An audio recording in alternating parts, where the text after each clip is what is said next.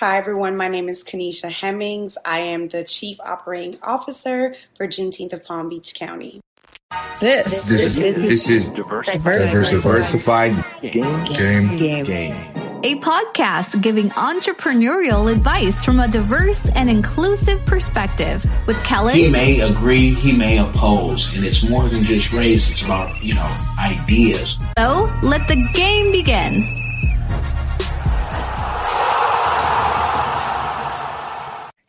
It's Kellen, and today on Diversified Game, I have Palm Beach County's own, but Jamaica, she has not forgot about you. This is going to be a long list of positions in this show, but I have Kanisha Hemmings, and she is one of the people, one of the key people who put on a great Juneteenth celebration this year. I was there, my family was there. We had a great time, but she's more than just, you know, the CEO or the COO of that. She also is an actress, a writer, a producer, and so much more. I believe a mom as well. So, Tanisha, welcome to the show. How are you doing? I'm doing good. I'm not a mom yet, but I'm an auntie. okay, okay. In our research, that's where all the babies. I said, oh man, that's why you still have that glow because you know, no stress. You can always give the babies back. Return um, to their mamas. yeah, yeah. So, so no, that that's awesome, awesome. Where do we start? Let's just start with Juneteenth because now that it's an official holiday, I just want to know how long have you been doing this? And now that it's an official holiday, was it easier? And did you guys get any help from the feds as far as financing to put on such a great event? Man, okay, let's see how to answer that question. Was it easier? Um, it wasn't easier. No, it didn't make it any easier, but it was more appreciative that it was now a holiday, knowing that we were having a festival. And just to be clear, our festival wasn't just a festival. We wanted to celebrate Juneteenth for sure, but our festival was more geared towards bringing the black community together and raising money for the three programs that we will have throughout the year um, for our black communities, black and brown communities. So we wanted to make sure that the black community came out, that we were supporting black owned vendors, um, that we were supporting black owned businesses, that we were keeping the black dollar in the black community longer than six hours. And we were very successful by doing so because the festival was a sold out festival for vendors. And that's amazing. It was free to attend, but our vendors were able to sell out within the first few hours. And that to me was probably one of the biggest takeaway. Not only was it a big family reunion, you said it yourself, you were out there, you guys enjoyed it. Um, but now that it's a federal holiday, we love it, but we're not here for the performative stuff. We want more to happen. We've been celebrating Juneteenth. Um, we've been celebrating our successes. We've been celebrating our resilience. But there's the anti lynch bill that's still on the table. There's so many things that still need to be taken care of um, federally that we appreciate the recognition, but it is not enough. So, did the government help us? Absolutely not. It's been private donors um, from Palm Beach County, from just all over that just came in and support us that helped us out, but nothing from the government. Have you heard of anything that maybe the government will, you know, pitch in? And I say that because um, President Bush uh, Jr. he had put a bill um, for black married families and I know, you know, throughout the country, different organizations get paid by the government to put on these, you know, to support black marriage. So have you heard anything to say, yeah, they're to, you know, start or at least do a study? That's what they love to say. They're they're going to do their research. Nothing as of yet. I haven't heard anything that the government's saying, hey, you know what, we're to put money towards a Juneteenth celebration, Juneteenth festival throughout um, the country. Um, that would be nice. I think the money needs to go towards paying people, black people, to be off on Juneteenth. I know it's a federal holiday and federal employees get paid, but that does not guarantee um, for our local employees, our corporate Americas. That that's not a guarantee. You can recognize it as a holiday, you can pay time and a half, but it needs to be a paid time off holiday for all black residents. Amen to that. A to the men to that. And then that's when we're gonna find out everyone will do their DNA, and I do mean everyone, and say, "I got some black." they got that one eight. yeah, I, I, you know, I, I got some of that in me. and and you know, with trying to you know really bring the community together, are there any like analytics or you know white papers been written to show how Juneteenth helps bond the family? Do you know anyone who's gone deep into that? I haven't met anyone that's gone deep into it. We just know from, you know, what you see in the media, from talking to other um, event planners, what they've done.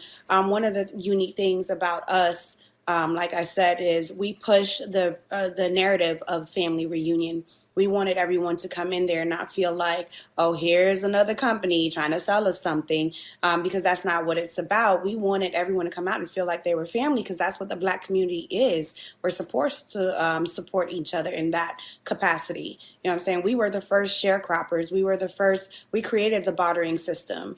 Um, so we wanted to get back to that with our festival. We wanted to get back to sharecropping, bartering, networking, doing all of that. So as far as like having it on paper, it hasn't been there, but we've we've done it. It's on our paper now. we can say it's it's proven with the feedback that we've gotten. Well, and you know you're a Delta, so you're known for knocking down doors. Uh, Shout out to all my Sorors out there.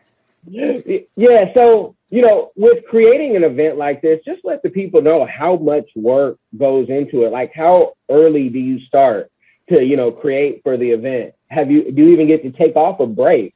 You know, with the different things you got to do for an event like of that size? Oh man, we've been planning this event since the since the inception of Juneteenth, the organization. We um, created Juneteenth back in uh, summer of 2020. Um, so we had the audacity of creating a nonprofit in the same breath in, of creating a festival. So this has been like a year in making, um, officially like eight months in planning. But you have to like this isn't no pull together in a month or two, like to get the real um, players involved. Like it's it's the six of us. My board member. Um, my board members. So there's Sakina Kelly, there's Brittany Mitchell, who are our two co-founders.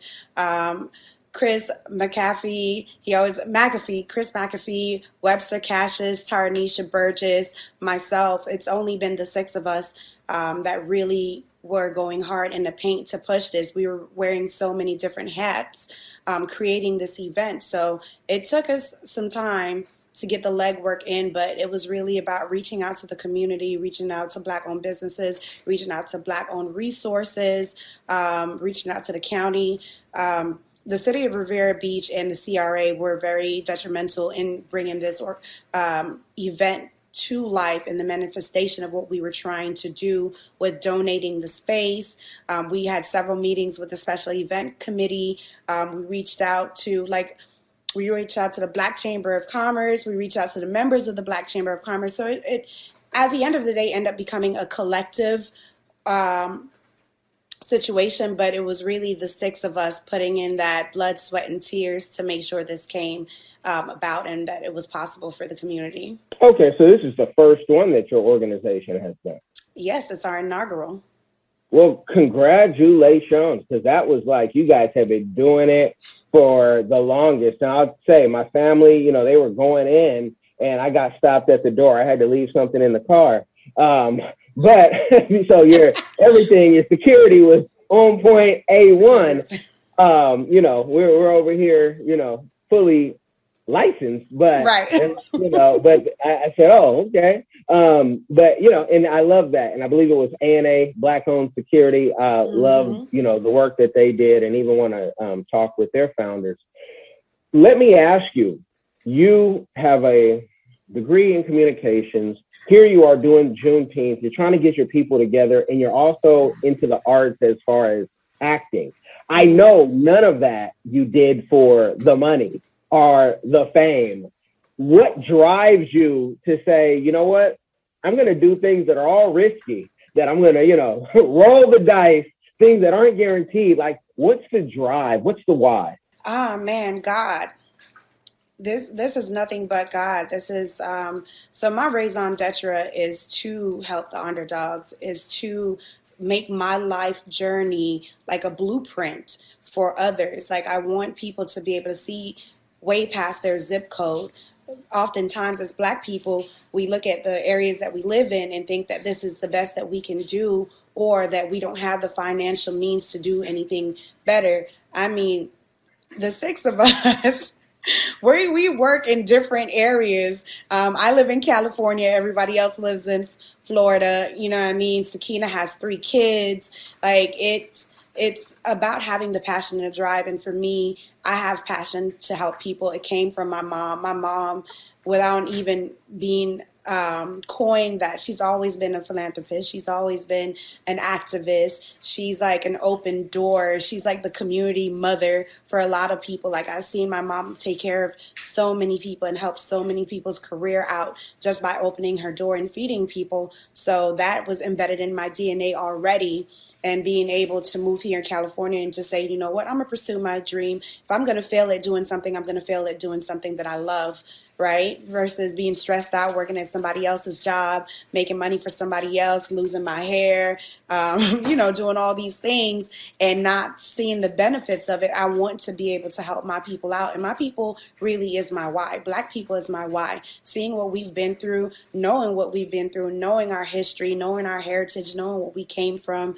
Um, it's my driving force knowing that we can be better if we just band together. So that's definitely my why. And shout out to tina knowles lawson because she's been a mentor to me for years and really instilled in me the importance of black art and the importance of showing up for black people. Well you know that was going to be the next thing I say because when you say that name, some people say, "Man, who Tina Knowles Lawson?" Well, you better remember, you know, say her name, say her name. and, you know, that's, that's Beyonce's mama for those who, you know, can't connect it. And I know you have served as an assistant, um, as, you know, in the arts. So talk about that relationship and how that came together because a lot of people, you know, how people clout chase and they'll say, "Ah, oh, what you doing?" And then you'll mention a name like that. Oh, here's my demo. Can you get it to her mama? So, like, how did that relationship come about? Man, uh, happenstance. I actually, um, so a roommate of mine at the time was taking classes at Richard um, Lawson Studios, um, and Richard and them started this program called Dance Fit Walk. It was a workout program. I hate working out. I don't like it, but I was like, I need to do it. I was like, I moved here to be an actor. I got, you know, I got to stay fit. I got to look good. So I was like, let me start uh, going out there with them. So Richard and I like developed this relationship where we had this banter back and forth, but we'll crack jokes on each other. And he's like, you need to come to my class and study. At the time, I was working full time at a doctor's office, just trying to get built my ground, get stable while I like figure out California, figure out what it is that I wanted to do when pursuing my acting. I was like, all right, I'll I'll come out, I'll see what your class is about. So Richard and I kind of built that relationship and I think within like the first month of joining his class, he was like, "Hey, my wife needs um, an assistant. Are you interested in doing so?" At this point, I was walking away from my full time job, and I was like, okay, I mean, I've never been a personal assistant before. Let me see what that's about. And it wasn't really about like, I didn't even look at it as like, oh my God, this is Beyonce's mom.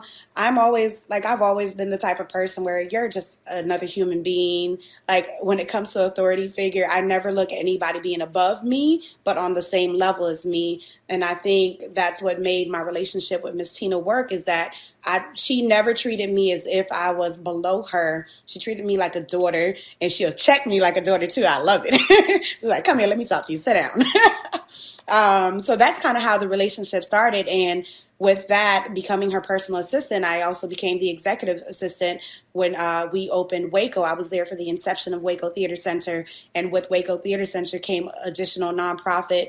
Um, ventures with her um, Tina's Angels and Richard's Warriors, and I became the program manager for those two two uh, mentorship programs. So that's how I got connected with Miss Tina, and now she's like one of my advisors, still my one of my biggest supporters, still my mentor. I reach out to her for like everything everything that I can think of because I've learned so much just being able like man this woman like a lot of people look at her as Beyonce's mom but Miss Tina has been holding her own before Beyonce was even a name. She's been making her millions before Beyonce was even a name. She can look at a blueprint and tell you the floor plan of something. It's so crazy, mind boggling the things that she can do just by looking. And she's the type of person where she don't sit back and let other people do the work. She is in the grit with you. She's grinding with you. She's hands on. So just being able to like witness that for the past four to five years, it really instilled in me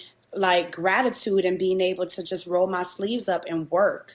And I think because I led with gratitude, we were able to pull in the people that we were able to pull in for sponsorship. We all led with gratitude, knowing that, you know, we're doing this for the community. So that's, yeah, that's basically how my relationship developed with Miss Tina. Well, I love to hear that and that she brought on a black woman. You're in Cali. I'm from Cali. I've been in this business over 20 years. Man, my my hair, you know, I said, man, just let it keep growing as a sign that it's not going. But it's sometimes rare because someone at that level can have a bunch of Mzungus around them. And you're like, hold on, this is, or you'll go to BET, you know, back when it was black. And you'll say, where are the black people? Right. And so I love to hear that she let you, you know, and started to groom you and to show you things. And the checking is part of the lesson where uh, there's a lot of people that can't Absolutely. handle that, you know. Absolutely. You yeah. gotta, um, you, you gotta be able to sit back and take in the love that people give you. Um, Miss Tina, she is like when I say she's such a mother to everyone, she's such a mother, and that mother figure will come out, and you got to take the lessons out of everything. Sometimes people take things like, "Oh man, they're criticizing me," and she don't come from like it doesn't come from this place of criticism. It comes from like, look, you are a daughter, like you're a bonus child. Like she calls us her bonus kids. Like you are a bonus kid of mine, and you know i'm setting you up in in a place for you to be successful but in order for you to be successful you got to be able to see the things that other people are seeing that you might not recognize. You know what i mean? Coming from a background that i came from and dealing with some of the trauma that i've dealt with i've like i lead with a dominance presence and sometimes that can come off very aggressive to people and I don't recognize it until someone says something to me so it's it was one of those things it's like okay Let's have a conversation to help you work through that so you know how to approach things and handle things when it comes your way so you're not knocked off your high horse and learn how to be diplomatic with things. So that's one of the things she instilled in me. And also just like I said, appreciation appreciation of black art. She is so pro black.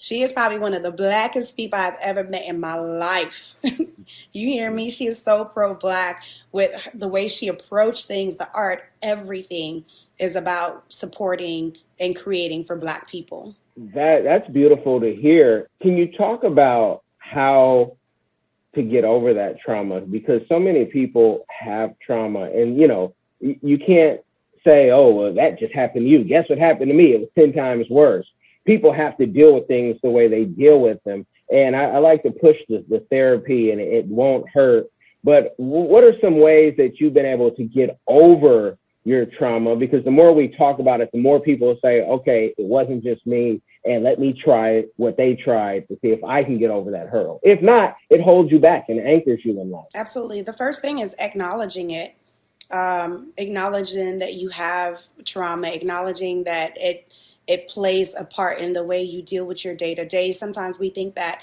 you know, oh, it doesn't show up in this area, but it does show up here, that it's only isolated to certain things. And I had to be able to really sit down and acknowledge it and then come from a place of self love. One of the things that I realized that I was lacking was self love in order to get over my trauma. Like I had to do things that were beneficial for my well being, my mental health. Um, therapy, like you said, is a good way to do it, but being able to talk to other people about it, being able to talk through it, and then recognize it when you're when it's happening, to be able to check it in that moment and be like, okay. I can't take certain things personal because it's just business. Sometimes when we we have conversations with people, we don't realize that they're talking out of hurt and it has nothing to do with you nothing whatsoever. So learning to not take things personal in the moment with conversations, learning to listen twice. That's one of the things that I've learned is to listen twice because being reactive was something that was just innate in me. I, I reacted before thinking or listening, so I had to learn to slow down and listen twice. Well, well, let's have a teachable moment for especially the young ladies, but it could also apply to men because you being Jamaican background, where Jamaican men say some of the most rudest things to women, um, they, and it's like, hold on, you, you what? You can, you can't say that. It's 2021. You'll be canceled. But then, you know, and I know you have Jamaican knees as well. So they could see you in a club and say, oh, in their mind, you're welcoming them to, you know, a dance when you're just like, I want to dance. But then when you go to LA, where if you don't dance with someone or if someone, you know, wants to give you two kisses on the cheek, they can easily cancel you and say, no, nah, this person's not, you know, and there's a lot of sexual energy in entertainment. And so how can young ladies deal with that and learn to navigate that? Because I have not seen a course on it. I'd love mm-hmm. to create a course, but I don't think I'm the right person to do that. it's really understanding your self worth. The thing is with um, Jamaican culture, there's a lot we we still as Jamaicans have to learn about how colonizing and the white savior plays a part in the way we handle certain things. Like I don't uh, Jamaica to me sometimes we're behind the, the eighth ball when the eight ball when it comes to women um, empowering women and respecting women, um, and they don't realize that it's something that it it comes back from slavery time like disrespecting women, beating women, all of those things. Like they think that that's what you're supposed to do because we're considered inferior to them. You know what I mean? So I think there's a lot the culture still needs to learn about getting out of like slavery mentality, getting out of the white savior, getting out of how the colonizers taught us how to do things and they don't realize that it's embedded in their DNAs, that it's something that's embedded in your DNAs because of how you were brought, how your ancestors were brought into this world. So we need to talk more about that. And I don't think it's being addressed, but as far as women and how to respect yourself, it's really about knowing your self worth and what you will allow and not allow. And it's okay to tell people no and dismiss people and be all right with that because sometimes we get caught up in the glitz and glamour of what somebody can do for us.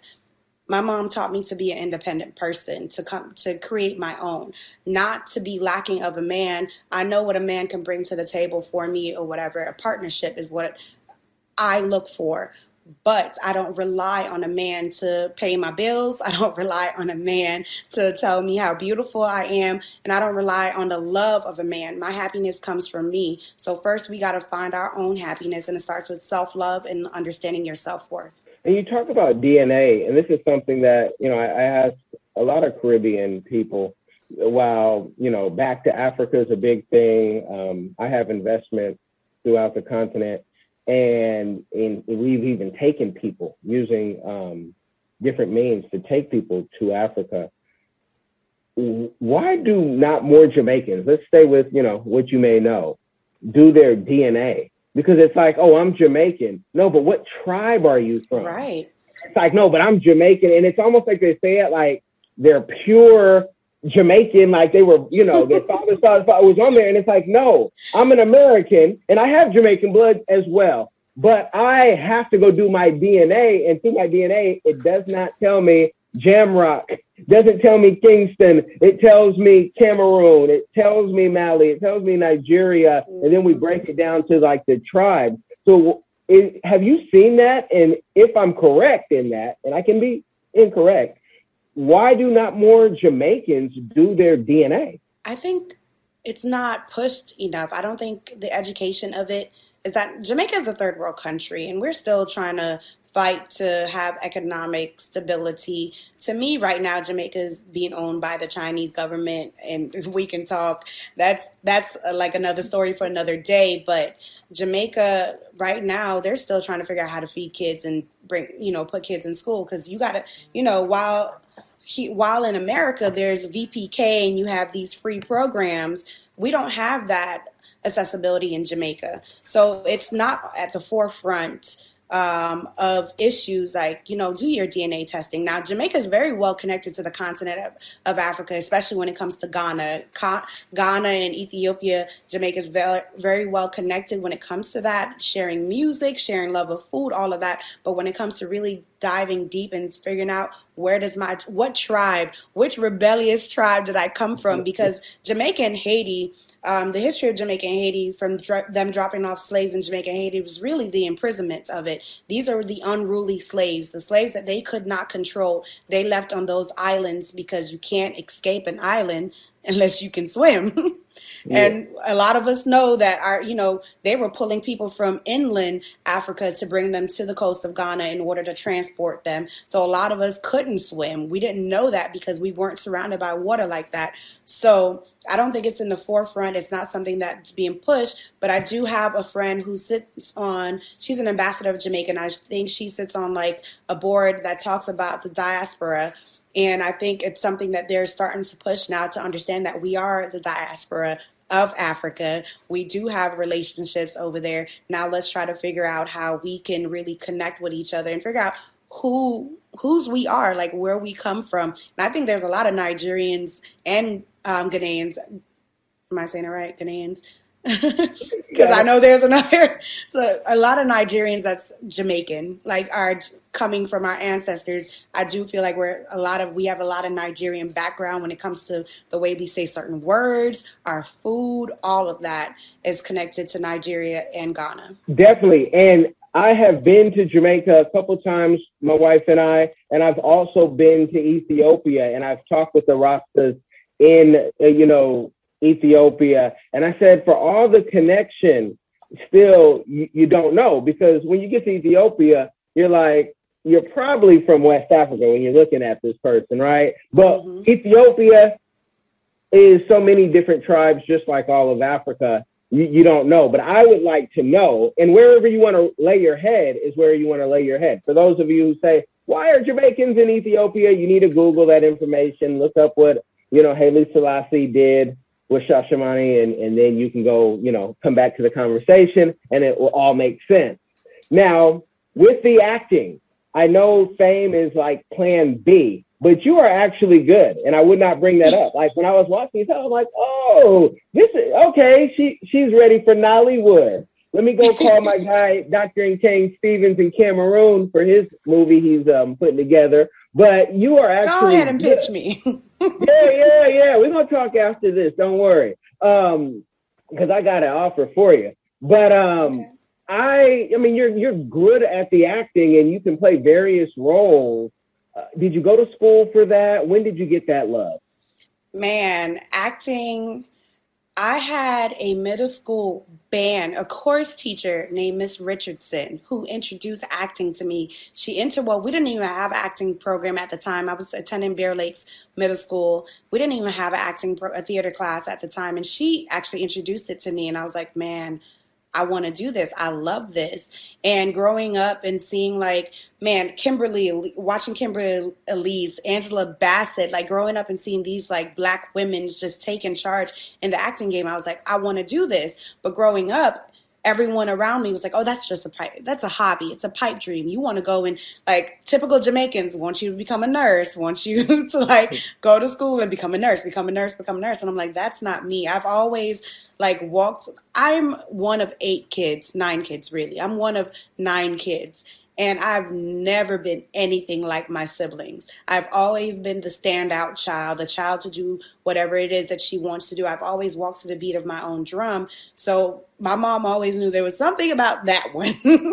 something about that one. She's a little unruly like someone about that one that could not be contained, but it was introduced to me by uh, Miss Richardson. And then when I went to Palm Beach Lakes, I joined the theater department. But also, like I said, I still had in the back of my head from what people were telling me, like, this is just a pipe dream. It's not something that you can fully pursue, whatever. Like, you you'll never really make it. Just like community theater, maybe. Um, but it wasn't until I got to college and I'm gonna fast forward this part. I got married, all of that. It wasn't until leaving that marriage when I was like, you know what? I need to redefine who I am, rediscover myself. I've always wanted to live in California. I think I came to visit for one day, checked out one acting school, and decided I'm gonna move here. And with only $500 in my bank account, I got on a plane January 4th of 2012 and moved to California and the rest was history. I said if I'm a fail, I'm a fail doing the thing that I, I want to do. I didn't at this point I didn't care. I didn't have anything else to lose. Well, you know, and you won. And by the background, it looks like you continue to win because you're not on Skid Row. You're not doing, you know, everything and anything just to make it. And a place where I'm, I, I love Cali. It's home, but it's just way too expensive for me. And you know, and and for what you get for your money, this Florida is like, hello. I'm just, you know, I'm I'm all all in. Um, win in the country, you know, I can't wait for things to open up all the way up around the world so we can go globe trotting again all around the world and and rest. So with everything that you're doing, and the best is yet to come. What is, and you've mentioned some, so maybe you pull one that you haven't mentioned or you expound on, on something that you already have. But what is a community give back that you are doing or that you plan to do or want to do in the future? Mm, man, my heart is really into foster care right now. Um, my mother became a foster mom, I think back in 2008. She there she go again. she opened up her doors officially to be a foster mom and just being able to see what that system is like, especially for black kids in that system. The highest sex trafficking ring starts in the foster care system. Um, the bridge to getting parents reconnected with kids and actually giving them the therapy and the tools that they need to survive, that's lacking. So, I think the next thing I would like to do, because I've, I've done a lot, like I've done a women empowerment um, film festival for four years with my impact group. Um, I've like, so I've empowered women through that aspect. I've empowered kids through, through um, the Tina's Angels and Richard's Warriors program. I've changed lives through that, and I'm changing lives through Juneteenth of Palm Beach County. But for me, like I've, I have a special place in my heart for kids. So I think foster care is probably my next thing that I would like to tackle. And I have a lot of friends who grew up in the foster care system who do have their own organizations and speak on it on their own platform that I would like to do something um, with that. And I, my mom's been talking about opening a community home um, for foster kids that's a little bit better than what's going on now because the group homes that these kids are in, man, some people are just in it for the money. Some people just don't really they don't understand the trauma that these kids have.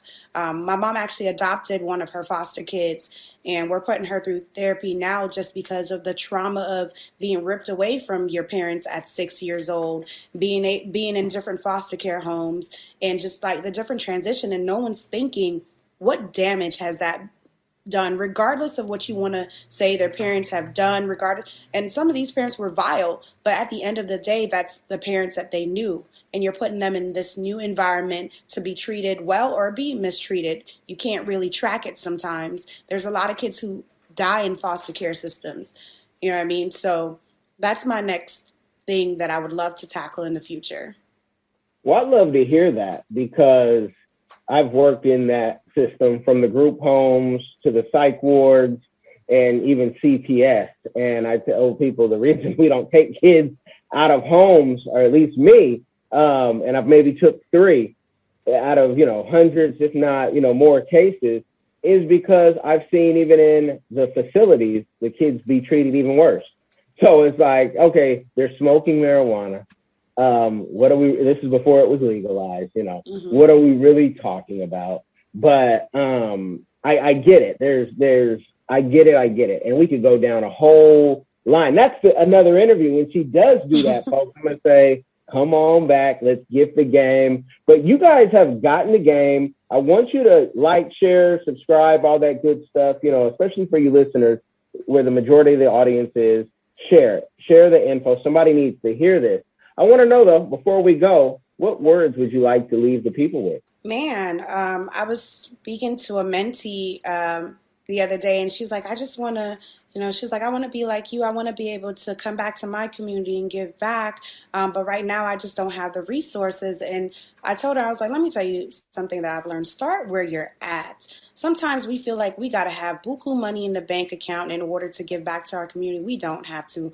All you have to do is have the passion and drive and the the connection to the resources. Reach out to your churches, reach out to your friends. You never know who has that connect to someone that can help you. And all I did was got on the phone and call people and just told them what I was passionate about. And they were like, okay, you're you know there's synergy. You're aligned with what i'm aligned with. Let's do this together. So start where you're at. Don't feel like you have to have a certain amount of money. Don't feel like you have to be this big ceo of a huge company for people to recognize you. Juneteenth of Palm Beach County came out of nowhere. We are small and mighty, and we have gained the respect of the community just by being in gratitude. So once you have that gratitude, that heart of gratitude, and you want to give back, start where you are at because there are people in your community that is willing and able to help you. You guys been laced with the game? Game over. Hi guys, I'm Kai Gabiam from the Diaspora Channel, a lover of Africa.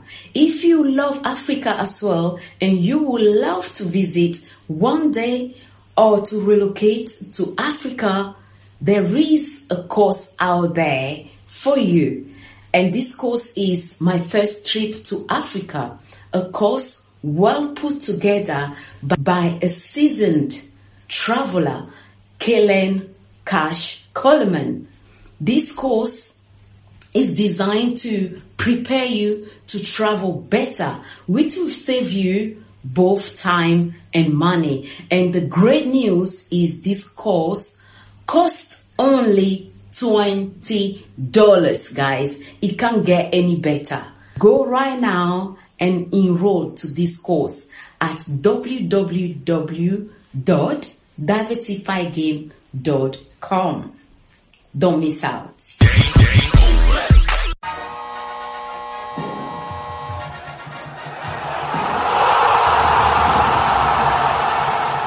Thanks for getting in the game and listening to the Diversified Game podcast with Kellen, the number one show pairing entrepreneurship with diverse and inclusive perspectives like wine and cheese, bagel and lox, fish and grits.